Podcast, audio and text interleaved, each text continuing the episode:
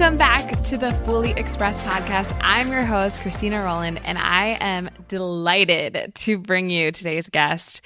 Today we have Thomas Christopher Renner, life and leadership coach who focuses on personal identity.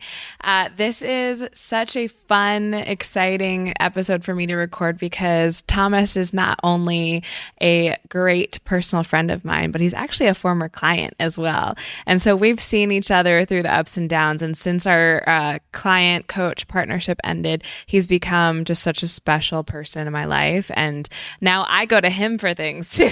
so, so I'm excited for y'all to get to learn as much from him as I have over the past couple of years. Welcome to the podcast, Thomas. Thank you so much. As always, it's a pleasure and a joy to be in your presence. Thank you. Thank you. Likewise. So, yeah, I would love to have you tell us a little bit about yourself, your journey to where you are now, what you're all about these days, anything that you want to share that's on your heart. Oh, Oh, my heart. Wow, you just opened up Pandora's box there. Sheesh. uh, yeah. So, hello, everyone. Um, as she said, my name is Thomas uh, Christopher Renner. And yeah, I am a coach, but at the heart of my life, I am just a beacon of joy. Like, I believe in joy being my life purpose and how can I spread and how can I be that and how can I receive that in my own life. And how I got to that was. Um, I would say a smooth sailing road until I really took an adventure into my own trauma and my own things that are going on and, and recognizing those. So I wouldn't say it was a smooth road, but it felt that way um, based on just the trajectory of what happened. But essentially, how I became a coach and met Christina was about three and a half years ago. I lost my job pretty traumatically. Um, found out on a Saturday that we were closing, and then the next Friday we were done. And they gave me $2,500 of a severance and said, good luck.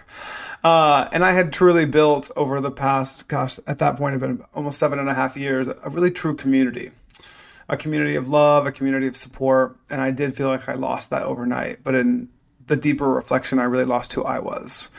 Um, I recognized that from the age of 16 until 32, which was then, um, I really had done every job and every career and every extracurricular activity based on what other people thought that I should do and I was really good at a lot of them, which I right you don't want to complain about. You want to celebrate and it's find find the joy in that. And what I realized was that I'd never chosen any of them.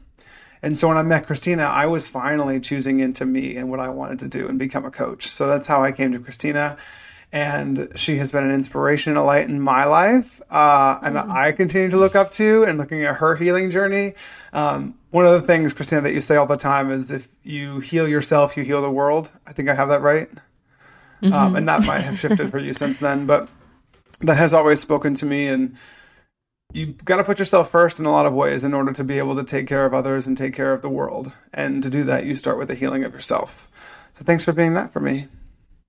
Mm, thank you. Thank you. That's so special to hear. And uh, yeah, amen. That's I totally still believe that that you know, healing the world starts with healing yourself, thousand percent. Mm. Um, yeah, thanks for sharing that part of your story. I am so curious and I think that a lot of people can probably relate to at least some aspect of that story. And and maybe it wasn't getting laid off or or transitioning in life but maybe it was just some form of what to me correct me if i'm wrong but to me sounds like a, a an abrupt shift in identity right um, and so I'm curious about that aspect of it. Like, what was it like for you to go from having this solid community, having this career that you had built up, to having it suddenly taken from you and needing to shift gears? And, and how has your identity changed? How did you cope with that? Um, yeah. Yeah, what a great question. And uh, it's kind of like broken down into three parts. And if I piece them together that they're happening in my mind, we'll, we'll get to the right place. Uh, but the first one was truly waking up the day after and realizing I had nowhere to go. So not only did I feel internally lost, but physically I was like, oh, well, I'm I'm supposed to go here, and then that's not where I go. Um, the second piece was really taking a look at who I was outside of my career and outside of my job after the job had been removed. And I was like, oh, I didn't know who that was. And the third piece is acknowledging and honoring and truly believing that the identities I had had up until that point weren't bad, weren't to be negated. They were a part of me that I could choose to take with me or bless and release. And so within that, those three steps, I, I think when you use the word cope, to me, inaction breeds disbelief. And so I was like, I need to continue taking action, and that will increase my belief. And however that sh- showed up. So I went back into fitness in, in the only way I knew how. And then I was like, okay, what would I now choose to do based on who I'm creating? And really at that point in the world, we'd sort of seen this blossoming of the queer community in a unique way and like identifying who we were as people and how that really transpired in the world. Um, truthfully, this was 2020. Like if you, if you take a look at current events, like really racism was a huge conversation at that time, partially due to COVID, but really because we needed to talk about it and we were finally opening up. And I think in having all of those conversations, and I truly believe now, like your identity is like a, a coat in a closet, right? You can try one on, you fit it, mm, it doesn't fit today, not going to work with it. You put it back up, try something new. It's it's definitely like something like that in your closet, and I didn't have that agility. I just knew I had mm. X, Y, Z, and I had to wear them all the time. And when they didn't fit, I knew something was off. Um, one of the ones that I had tried on I learned this really early on, and I, I didn't have the emotional capacity to understand what I was doing, other than I knew I could take it off. Was I was a surrogate husband to my mother for a long time, up until I was in college. Mm. And when I moved away, I took back and I was like, oh, I've been acting like this when I'm not acting like a son. Okay, now what is a son? And so I sort of got to figure out what that was. So that was the beginning, like the fledgling stage of this identity work. Um, but as far as coping from that day on, I think it's truly been taking another step in the direction that I know or I think I want to go and then adjusting. I think we don't monopolize on the adjustment piece of planning. We just think, oh, I have to plan and then I have to go. And then it doesn't go the way that I want it to go. Suddenly we're back in this depressive state or we're back in this, um, the world is against me versus saying, okay, if this is the direction I want to go and that step didn't get me there, what's another step I can take in that direction? And it's the same with identities, right? Like I'm now a partner, which I used to say I was just a boyfriend. I'm like, okay, now what do I want to say a partner does, right? Same thing with like friends or best friends or lovers, even. We just try things on and we see where it takes us. Mm, beautiful. I love that. And I think it's really interesting what you said about that identity as a surrogate husband to your mom. And I'm curious how that has shaped you and how you show up today, and also how you were able to shift away from that. If I'm honest, I think it's ever changing and growing. I don't know that it's something that will have a definitive, like, oh, now I'm a son. I think it's there are pieces like a jigsaw puzzle that doesn't quite ever get finished. That you're suddenly trying pieces in different places, and you're like, oh, that's a jagged edge that doesn't fit with that round hole. Um, when it came to that specifically, um, there were. I'm not going to say there were actions per se, but I think that was more an emotional capacity that I was acting as someone uh, like a confidant or like a someone that would come for suggestions and instead of what I thought was a son, which should be, oh, I should go to my mom for things. And we, unfortunately, here was the disconnect even further, is we just had very different views on how life could go and our beliefs about spirituality. So those were, those were more confronting things. Um, but it really took the pressure off of what I thought I had to be for them and truly, what helped too was she found another husband that works beautifully for her life. So that was a, a great help in the moment. But I still struggle with certain things. Like I've seen a lot of my friends, like their sons and mothers' relationship is, oh, they hug each other all the time, right? Like their son will go and cuddle with their mom. Like that always felt very interesting and different for me because it didn't feel right. Um, and now I've opened up with her about it this was many years ago at this point now, but I've said like I want to develop what a mother and son relationship looks like and bring mm-hmm. her with me. And that was a really cool step.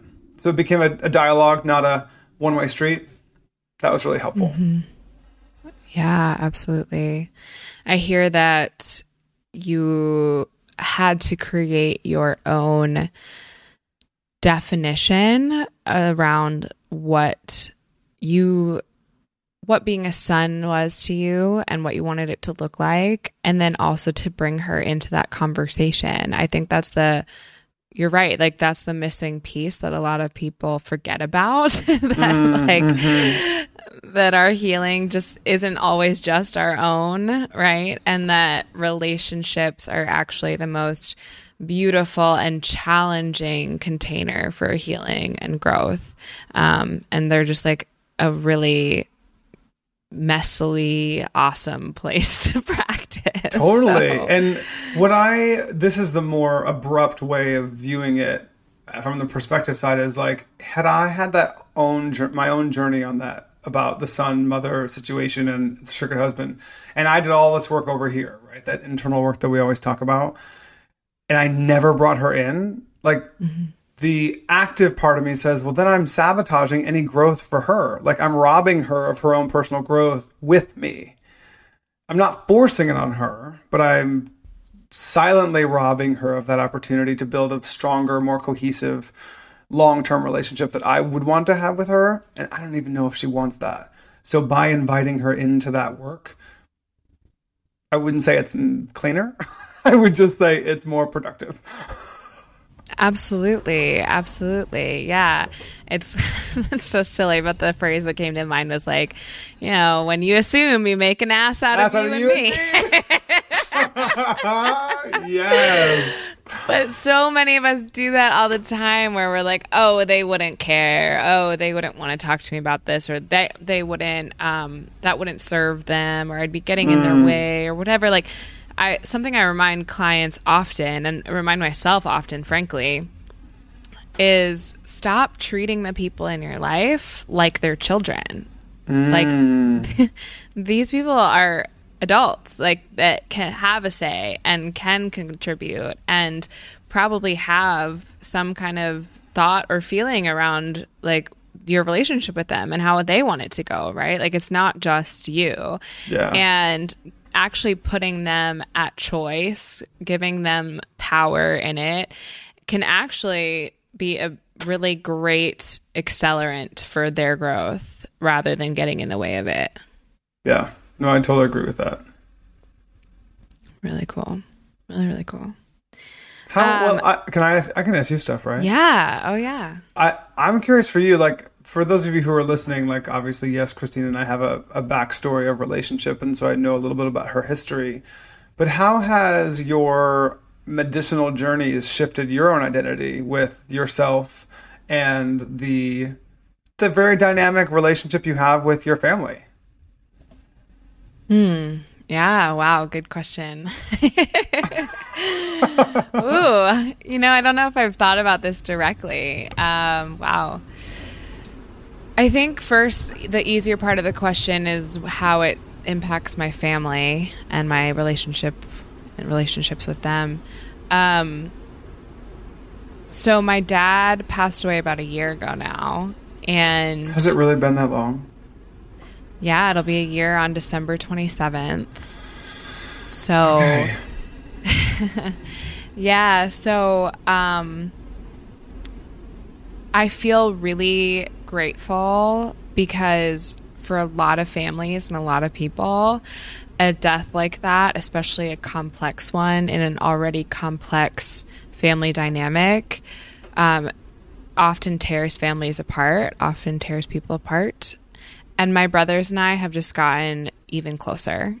And it's been really beautiful. And I truly credit that to the work that I've done on myself. Like, I don't know if we would be where I'm at, where we're at, if I wasn't where I'm at, because um, there's a lot of things that, again, like making assumptions or taking things personally, like, there's a lot of that that could have gone on, um, especially because I'm kind of the odd one out in the sense of my my brothers are they are full brothers to each other, and I'm their half sister.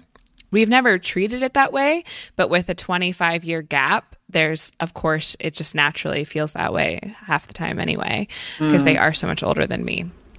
Um, so yeah, I've had to, we, we've had to have like in very, very strong communication as well, because my brothers aren't necessarily, um, just for example, like because they are older than me, because they've been around for a longer time, they have a better understanding of like the ins and outs of how things go when someone dies and what an estate plan looks like and all these different things that I may not have the wisdom or the knowledge around. And they will just like get mad if I don't know or something like that. and I have to like really, like, really come from love over and over again and say, hey, I am sorry. I just don't know. You know, like over and over again, I'm like, please communicate with me. And I just constantly am reminding, like, I'm here, I'm with you, mm. I want to be in this with you. You just have to communicate with me a little bit more. I'm yeah. here, I'm in this with you, communicate with me a little bit more. And not, again, not taking things personally and really letting that, um, relationship to come together more rather than pulling us apart. So that's been really great. Um, and I think that you know they're not really they're not into this medicine world. My sisters-in-law are both very interested in hearing me talk about it but none of them have ever done it. But i think that they all have seen just how much it's impacted me they've seen how much coaching in general and healing in general has impacted me and, and that it has made me this person who's able to do so many big things with them. And I think they love that and are impressed by that. And I think that they see that the medicine journeys have only made me even better. And so they're very much on board. Like every time I do a new ceremony, my brother gets more open and asks more questions and is actually more curious and, and authentic around it. Because in the very beginning, he was like, I don't know, that seems weird you gonna go lick some frogs? Like and he still makes a joke here and there. But um, yeah, I think that, you know, the more that I embody the work, the more they're into it and understand it. Because I think I actually had this conversation earlier today with someone that it's so easy to get wrapped up in just the medicine and like doing the medicine, taking the medicine over and over and over again, and not ever integrating things. Mm. And you can tell, like, when you meet someone, if they are integrating or not. like, you can really tell. And because I've been so intentional about integrating, it's it's changed my life in really beautiful ways. And so my family is like, yeah, okay, this seems to work. We're on board.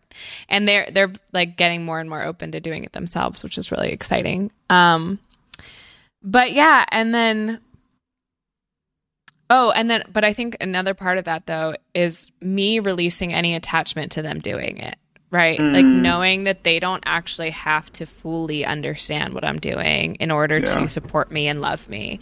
Because I think yeah. that's a disconnect that happens in relationships where they're like, mm-hmm. oh, you must like you have to know this, you have to experience it, you have to be into the same exact things as me to fully get me. And that's not true, yeah. right? Yeah. like, yeah. Like as long as someone's willing to meet you where you're at and willing to love you and show up for you and be in conversation around things, like I think those are the foundations. It doesn't necessarily need to be like we do the same exact things or our paths look look exa- exactly the same. Like if they never yeah. do this work, I will still love them and we'll still oh, work yeah. on our relationship relationship, right? So, yeah, that's been really cool and impactful. And then, um, as far as my personal identity goes, I think kind of like what you said, it is ever evolving.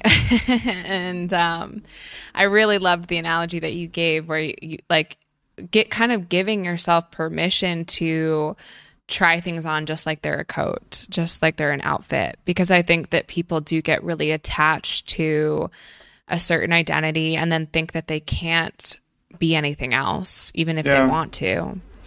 And so that's never where I want to be. I want to be able to continuously change my identity if that's what I feel called to. And I guess I also don't again, don't attach myself to anything for too long. I'm not like, oh, I have to be this person or I have to be that person or this defines me. Um, there, I have like so many things that are, make up who I am. So, um, but I will say that I've been really enjoying exploring the identity of medicine woman and how that allows me to serve people better because you know, medicine isn't just substance medicine. Medicine is coaching in a way. Mm-hmm. Medicine is energy work. Medicine is breath work. medicine is somatic work. And so I've started to bring that stuff into my practice. And I'm doing some more trainings in the next couple of months to increase my skill set there. Um, because I think that healing is so uh like holistic healing is so complex it's not not just about talking not just about coaching so i've been really enjoying expanding w- what's in my medicine bag per se so um yeah did you fun. ever watch when you were young dr quinn medicine woman I didn't, but I do remember that. like I know what you're talking about. I, I was very, very young, but like every time uh, I actually met with a client at the gym I teach at. She doesn't take my classes, but she's just a member, and she was talking about. I didn't know her very well. Long story short, and I was like, but I see her every day. We smile. We have very short conversations. And I was like, where have you been? She's like, where have you been? And I was like, I've been here. She's like, I've been here too. and I was like, well, give me the three top updates of your life. Because I just really wanted to know. And one of them is she's becoming a, an herbalist. So oh, it's not, she, I mean, she classifies herself more like a witch. Mm. And I was like, this is amazing. Like, mm-hmm. I just think that the power of that and the power of what you're doing is underestimated and undervalued because it's unknown. Like, we don't know, but we do know, and we're starting to know even more. I even work, I work for a counseling center as their first life coach, and there are a lot of studies about ketamine now mm-hmm. that are mm-hmm. coming out and people um, practicing with that and how that can heal trauma. And I'm like, all we have to do is try and learn. Mm-hmm and trying actually isn't that much energy. It just mm-hmm. takes the choice. But we yeah. think because we're afraid. Yeah, I love that you said that because I actually relate to it taking way much more of my energy to be closed off to protect myself to be like what's that i don't know like, you know, like that feels so much heavier in my body than just like relaxing sitting back and be like tell me, you know, tell me how this if is. They did tell like, me what, what what's going on here. It's not a polygraph test because that's the lie, obviously, but like a a stress test. I wish that I'm sure there's some study out there about stress tests, but people answering the words yes or no to questions. And I guarantee you, we would see the energy and the stress be higher saying no than if they said yes. Now I want to learn. Now I want to. This is mm. exciting. Because truthfully, to your point, you just said like it takes so much energy for you to be like, no, closed off. When someone's like, oh, do you want this? Yeah. Sure. Because it, yeah. it almost takes more. it almost takes more trust to say yes in yourself versus no is showing that you don't trust the other person. Hmm. Mm. My mm-hmm. just my everything's going off right now. This is great. Mm. Yeah. Thanks for sharing all that about your identities yeah, too. Yeah. I mean, say more. What else are you thinking? Oh, um, oh, yeah. My pleasure. Of course. Yeah, I'm just curious as to now, like, uh, uh, for instance, the other weekend, Stuart and I went out. Stuart's my partner, for those of you who are listening. And he was like, it's a say yes night. And I was like, great. This is awesome. Let's just say yes. Well, we went to like two parties and I was like, okay, you ready to go home? And he's like, yes. so we just we just went home and laid on the couch because that was what we said yes to. Um, it was way more fun than saying no. And when I relate to mm. fun in life, I relate to it as joy in a lot of ways, like uh, as an access point to joy. So, yes is an access point to joy, even if it's fearful. Although I say all of that now, and I'm like, if someone says, let's go skydiving, I'll be like, no. yeah. did you? This is, a, this is a tangent, but did you watch the? um Well, maybe it's not, considering they're witches. But did you watch the new Hocus Pocus? I did. I did. Okay. There's yeah. this one part where the shop owner is talking to Winifred Sanderson, um, Bette Midler's character, and he's like, "Can we talk about this?" She's like. And I just can't help but giggle because the emphatic no still probably takes more energy than just to say yes. Yeah. Because yes leaves you with so much possibility, and, and you as a coach, you know, like that's sort of the gateway to life. And when you say no, you're saying no to all the windows and doors and portals that you'll never have access to just by saying no. Now, listeners, we're not telling you to go out and say yes to everything. That's not what we're saying to do right now. Uh, but just interestingly enough, I would I would really want to know what the energetic scale looks like, or on a stress test for someone to say no versus saying yes to certain questions in their yeah. life. Yeah, yeah. And two things that came up for me around that is like one, you know, saying yes also doesn't mean that you have to like if we're going with the example around medicine, right?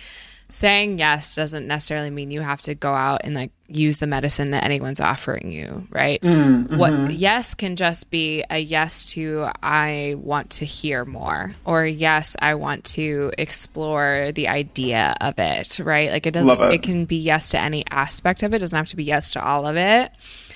And then the other thing that came up for me is actually when you say no sometimes, you're actually saying yes to yourself.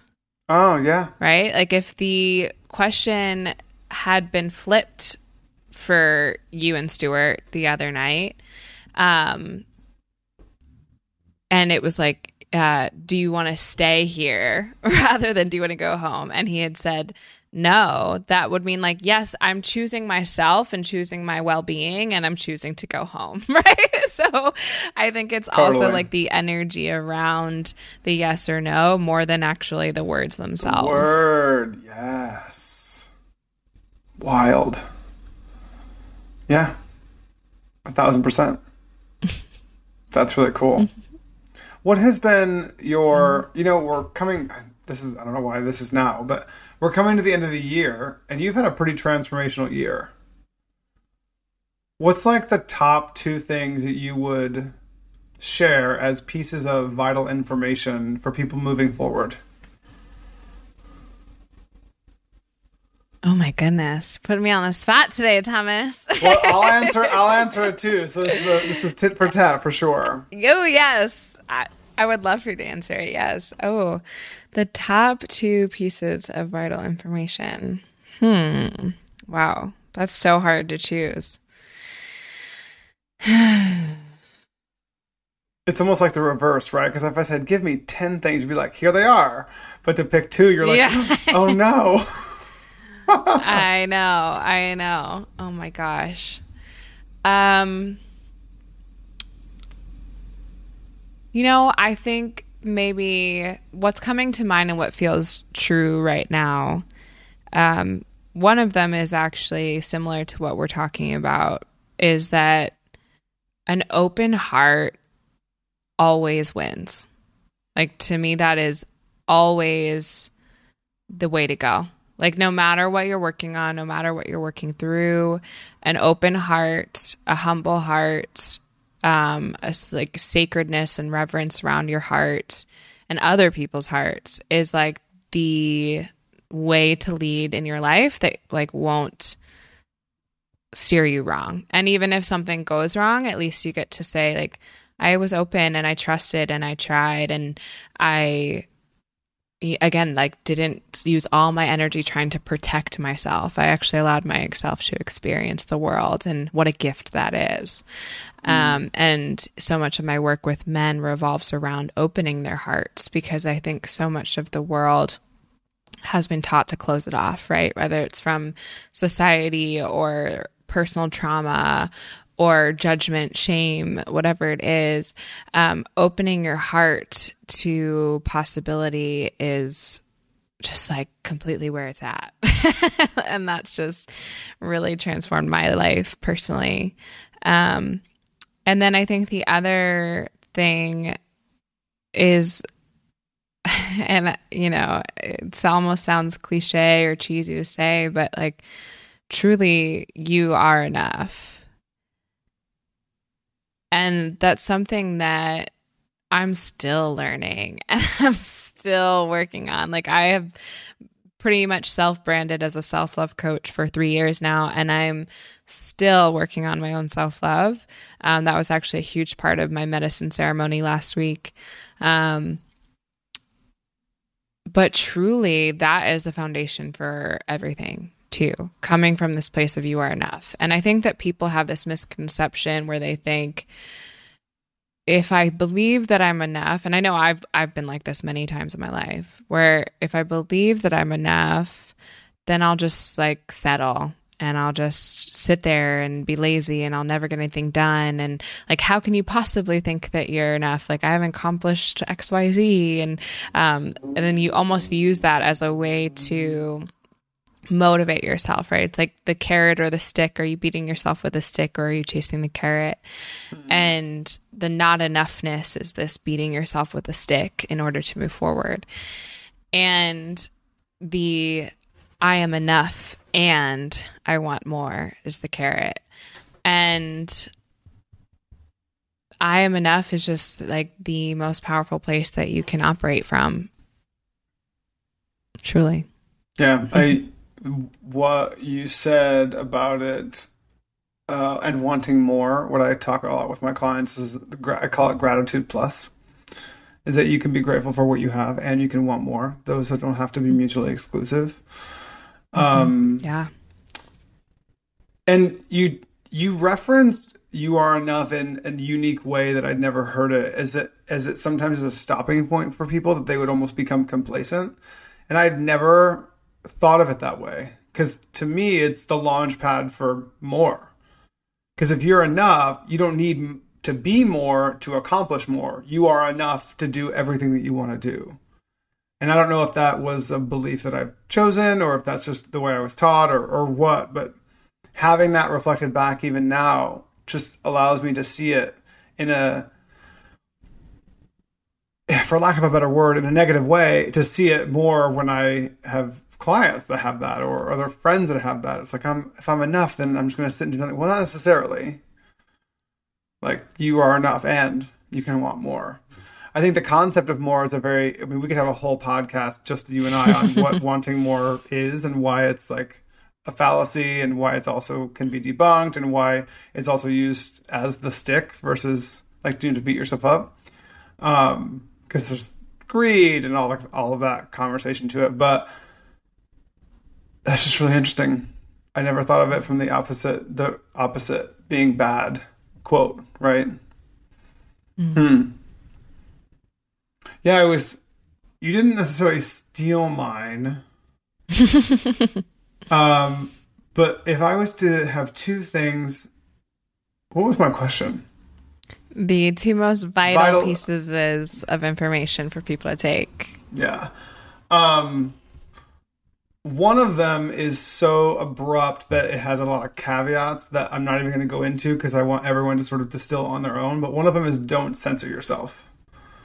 Mm. I think that we try so hard to protect everyone, and in turn, we end up not being able to, to your podcast quote, fully express ourselves.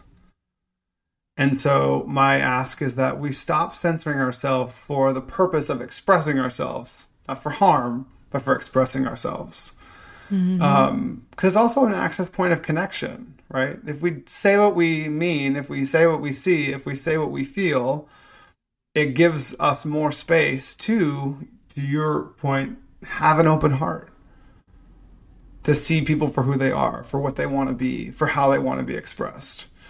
Um, yeah, that would be number one. And number two, uh, I think it's because it's been a journey for me this year is taking care of your physical health. Mm. Yeah. I'm in enough mental health spaces that I trust that that's going to continue.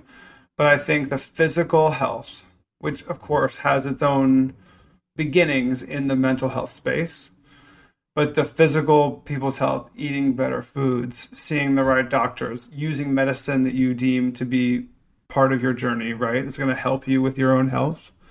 Um, I've just seen a lot of people pass this year from health issues that not necessarily were avoidable per se, but like definitely weren't helped. Mm. And I also am at the point in my life, and please forgive me if this is sensitive, but where I'm seeing my parents get older. Yeah. And like watching their health just sort of decline. And some of it is age, right? Like that's what happens. uh, but also, okay, I that's what I don't want for myself. So I'm being proactive and doing things that I know are good for me, uh, healthy, mentally healthy, and things like that. Take to your point when you use medicine, like I have yoga, I like to move my body, like that's really important to me. I've taken um, really into the mindset of mobility. I just want to be mobile. and the cool part about that is it translates to coaching in a lot of ways and therapy, in that you're the only difference is one is mental mobility. Yeah. Right. Yeah. So, yeah, I would say it's just looking at your physical health and stop censoring yourself. Yeah. Yeah. Well, in the spirit of both of the things you just said, you know, I think that a lot of people don't want to hear what I'm about to say. Which but... is why you should say it. These are the moments I live for. If you're just tuning in to Christina, too, by the way, you've been missing out for years. So make sure that you just listen to every podcast she's ever created because this woman has things to say that you need to hear. Well, so go for you. it. Thank you. Oh, my goodness. Yeah, I think that most people don't want to hear that their mental health is directly affected by their physical health. They are not separate. You know, people tend to treat them like they are. And part of what I love about this, about the medicine path, is that people seem to understand that. Like a lot of these medicine practices have come from indigenous cultures and cultures that have been practicing with medicine for centuries. And they have a deep understanding of like, how important food is, the right food is to the body, right? And how important it is to treat your body with the utmost reverence and respect as you're doing this and how um, your body is part of the healing process. Like I have done the most somatic work I've ever done in the past year than I like and then in my whole life and that is what has taken my healing to the next level. It's not even the medicine itself, it's the body work related to the medicine. Um, because we store so much of our emotional stress in our bodies and uh, we take on so much every day. We live in this world that is so overstimulated. Every single day, we have a fight, flight, or freeze response. We weren't meant to live like that. We weren't meant to have one of those responses every single day. And so mm. it's no wonder that most of us have some kind of sickness, myself included. And so I think that it's really important to recognize that both of those things are so important. And I think like something that I've been thinking about a lot, especially after watching my father decline and then die for like 15 years from Parkinson's and dementia. Of course, like the Parkinson's and dementia weren't his fault, quote unquote. Um, and it has made me think of the ways in which I can ensure that I not only live a long life, but a vital life, right? Mm. Like what you're talking about with mobility is like, I don't actually want to live unless I can be vital until my last day, right? like, unless I can walk, unless I can talk, unless I can um, do all the things that I love to do. And and I'm not saying that people don't have quality of life if they can't do those things. I that's not at all what I'm saying. Um, but it is important for me to be able to keep the faculties that I ha- I currently have, right? Um, so yeah, I think that you know people focus on weight or or length of life or money before they they actually focus on the vitality of their being mm. um, and yeah mental and physical is one and the same so would the word holistic be enough holistic wellness Would that encompass both of them for you? Hmm.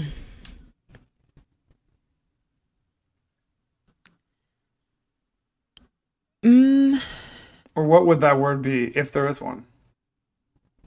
yeah, you know, my intuition, my instinctual response right now is that no, it doesn't cover it. I don't know if that's just because I grew up with a mom who was actually so into all of this stuff before any of it was popular. Like Mhm. I wish my mom was alive today just so that I could ask her like how the hell did you know this 10 years before everyone else did because somehow she did. And so I've been going to health stores and vegan cafes since I was a little kid. Um, my mom just was just always into that stuff.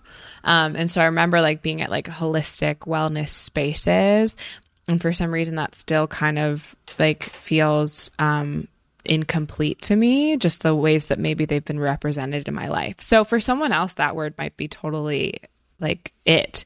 So Sure. i'm not saying there's a right or wrong at all right? Um i i i don't know. Like i don't have an exact word for it but i i think something It that could just has- be wellness. yeah i mean something that just came to me was like wholeness Mm. and like wholeness of my being. And I think what I mean by that is that, like, for example, I'm still struggling a little bit with some arthritis and body pain. Like, it's definitely way better than it was a year ago, but there's still some of it there. But I also don't relate to myself as being unhealthy. I don't relate to myself as, um, not being whole, right? I think for me, it's like this integration uh, where like my mental and physical health is so connected. I am so connected to my being. I can kind of, um, I, I know how to like navigate it, right? It's like, Mhm. it's this thing that I understand and can predict a little bit more because I know exactly like it's this in, in tunement with my body that feels like I'm I'm one with my body, I'm whole with my body rather than treating it like it's this separate thing like a lot Yeah. of wellness trends and people encourage you to do. That's cool. Yeah, the wholeness of being. I'm taking notes as you talk. Oh my gosh, you're so, you're the best. I'm such a I'm such a nerd. I'm such a nerd. Well, I wanted to also like write down those four things that we said. I'm like, these are valuable pieces of val tools of information, and and I, I love to be really clear about this when I'm doing podcasts and recording my own podcasts. It's like I don't have the right answers. I just have answers. Totally. My answers might work for you. They don't have to. Mm-hmm. And I learned this mm-hmm. actually in a really deep level about a week and a half ago. My mom sent me this text. Um, she sends me a lot of Christianity spiritual texts because she's Christian. I was trying to think if there was a more defined uh, word for it, but she's. I used the I used the phrase yesterday. She's incredibly Christian, which almost sounds which almost sounds judgmental, and that's not what I mean it. But she sent me this piece of her devotional that was talking about the armor of God. And listeners, I'm sure some of you have probably heard about this. Um, just like talking about the shield and talking about the, the shoes of, of God and, and what they represent. And I don't know what hit me, how it hit me differently, but she does this a lot. And I very rarely open them. And I would tell her that to her face, to be very clear. Uh, I'm not hiding anything from her. But I opened it and, and I read it, and I was like, because part of me was like, oh, you, you knew this as a kid. Like, you went to church every Sunday, like, you went to Bible school, all of that. And I read it and I said to myself, you believe this, just not in the way she believes it. Mm-hmm. Mm-hmm. Yeah. And I was like, whoa. I, I don't know why it had to be this. I don't know why it had to be this late. But it, it was this moment, just like when I say, like, when you're listening to Christina and I, like, we don't have the right answers. We just have answers that we've mm-hmm. chosen that work for us. Mm-hmm. And the way I see with my mom sharing those scriptures and sharing that, it's her way of just bringing her word to life that she believes in, in the same way that we're being fully expressed on your podcast right now. Absolutely. absolutely. And for some reason, to tie it weirdly back to the conversation around my mom and being a son, brought me closer to her, realizing also that we're still the same. We're oneness, actually. I wouldn't say we're the same, but we're all one.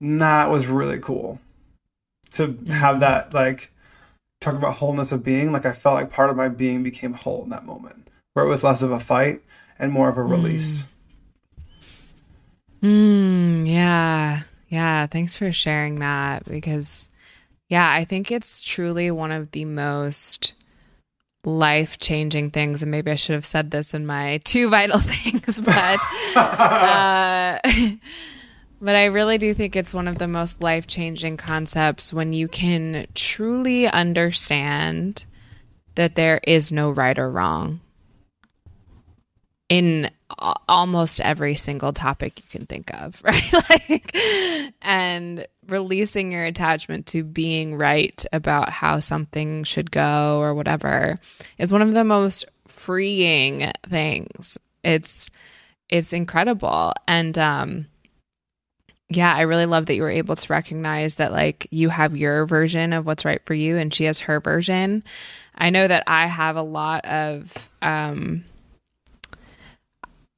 I actually still, and I, have started to explore this very slightly uh, over the past couple months, but I have a lot of held resentment towards the Christian church. It was the church that I grew up in, it was the church that my mom was very involved in. And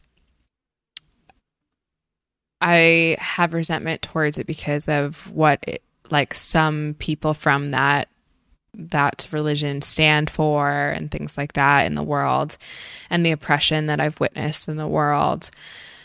Um and so I'm actually starting to re-enter that in a way where I get like where I'm like, okay, how do I get to reinvent this relationship because there's actually a lot of beauty here too. And a lot of the messages that I'm looking for and that I'm creating and putting out there and exploring in the medicine are also right there in the Bible, right? And so it's like exactly what you're saying that, like, you know, there may be really painful, hurtful, toxic ways that people embody their own version of whatever it is. And that happens in the spiritual world too, right? It's not just the Christian world or whatever. Yeah. Um, it happens in, with people who are doing the same things I'm doing. So um, I really love that that invitation that you just kind of put out there to like yeah like this is my right this is her right and maybe we're both right yeah i I can't help but say this, and I'm this again. People probably won't like to hear this either, but like we don't know what happens after we die. We don't. We have no idea. And I, I, I truly have thoughts, be- though. oh, of, of course, and of course, absolutely. But, but like, I don't know now. Yeah. Right. And that's what's so awesome about it is like none of us really know. So we all get to play. You know, I've, I've, seen so many people on. I deleted TikTok from my phone, so and I deleted my accounts. I have no idea what's happening on the TikToks, but I see a lot of people like on Instagram lives and Instagram talk about we're just we everything is made up. Mm-hmm. Like everything mm-hmm. is made up. Literally everything. Literally everything. Yeah. So, what works for you in that spiritual realm that I believe at the base of all of them is kindness? Kindness and joy. Mm. I think at the base mm-hmm. of almost every spiritual text, whether it's created from today or created thousands of years ago, it's kindness and joy. And if mm-hmm. that's the base, and whatever you choose to believe, that's the base, then we're all living our own truths until we die. Mm-hmm. And that's actually what makes life so enjoyable. Mm-hmm. Is you get to have that right to choose what's right for you. Mm-hmm. Doesn't make others wrong. It just makes it your right. Yeah. Yeah. Absolutely. I'm totally thinking now about having when I'm having you on my podcast, right? You talked about well, first of all, I'd love to talk about the joy of you living with illness and the joy of you living in this new Christianity world you speak of. so those of you who are listening now, Get ready for that. Yeah. Oh, man. Yeah, that'll be awesome. I think that'll be a beautiful conversation. I'd love to explore those things further. And yeah, I think um, I love the way you even phrase those, you know, the joy of it, right? Like, I think that something that people in the healing world, no matter whether it's medicine, coaching, therapy, whatever it is, um, people often forget that this can be fun. you know, like the, we we refer to it as the work. Oh, I know, it, it and it's can... driving me kind of nuts at the moment. yeah, and it's just like you know, it can be a lot of work for sure. I, have done shit ton of work over, over the years. I'm still doing a shit ton of work. I just like was in hell in ayahuasca last week. So don't don't get me wrong. Like there's still really hard, difficult, dark parts, but it can also be really fun and really mm. playful. And literally, I was sitting in ayahuasca ceremony last week, and I was just like having a grand old time sitting there like dancing. And ayahuasca very clearly said to me like, "Remember what it feels like to feel good." Like, just feel this. Just enjoy this. Just play. Like, you think those lights look disco-y? Okay, like play with that. Like, yeah, like, like whatever. Just like, just play. Just feel it. Just enjoy it. And like mm. over and over and over again, that was the message for hours. And I was like, oh, wow, wow, what a what a great reminder. Thank you, thank you for that reminder. So yeah, you provide that for a lot of people too. Oh, and so do you. So thank you. Thank you. I, I received what, that, and you do. Too. Good, good. You should receive. You should. I'm gonna should. You should receive that. I, that's like one of the things that, um, just to give you all more in context of her and I's relationship, when we parted ways as client and coach, it was like we want to be friends. Like we want to talk about all the things that we may not normally talk about. but Christina, yeah, you just bring so much joy to my life, and you challenge me and you're just a, an incredible spirit. So I just had, I needed to say that now for some reason. So I'm telling mm. you again. Mm-hmm. Well, but it's also you. getting dark where you way. are. I know it's not a visual medium, but I'm noticing you're slowly getting darker and darker. I know. I, I this house I have not quite figured out how to like get lighting without my backlight being really like like abrasive and I don't I don't know. But yes, it's it's starting Hilarious. the sun is setting. Um the sun is setting on our time together too, unfortunately, because I know segue. that you have What a segue. I know that you have a beautiful event tonight. So this has been such a fun, wonderful conversation. But I do want to also end with our final question. Uh, Thomas, what does it mean to you to be fully expressed? You know, I have to come off the conversation that we were just in. To be fully expressed means to experience joy through stopping censoring yourself. Hmm. So good. So good. Because censoring just has so many closing qualities, mm-hmm. and joy is such an open quality. Mm-hmm. And when you allow yourself to just open the doors to your disco lights, you can experience so much joy if you mm. just let it. Mm. So good. Thank mm. you. Thank you. No, thank you. It's been an Where honor and a pleasure. People... Yes, likewise. Where can people find you, follow you, work with you, connect with you, everything? Yeah, the easiest way right now is Instagram or email, which are both the same. It's Thomas Renner Official, and it's my first and last name, so you can't mess it. I'm sure it'll be in the show notes too. But Thomas Renner Official is the Instagram, and then Thomas Renner Official at gmail.com. And I will be coming out with my podcast in January 2023, and it's called yes. The Joy in Living. Mm, it's finding the yes. joy in ordinary aspects of life when sometimes life fucking blows. I love it. That's so good. I can't wait for that. That's going to be amazing. That's going to be amazing. Thank you so much for joining me today, Thomas. You're so welcome. Thanks, Christina.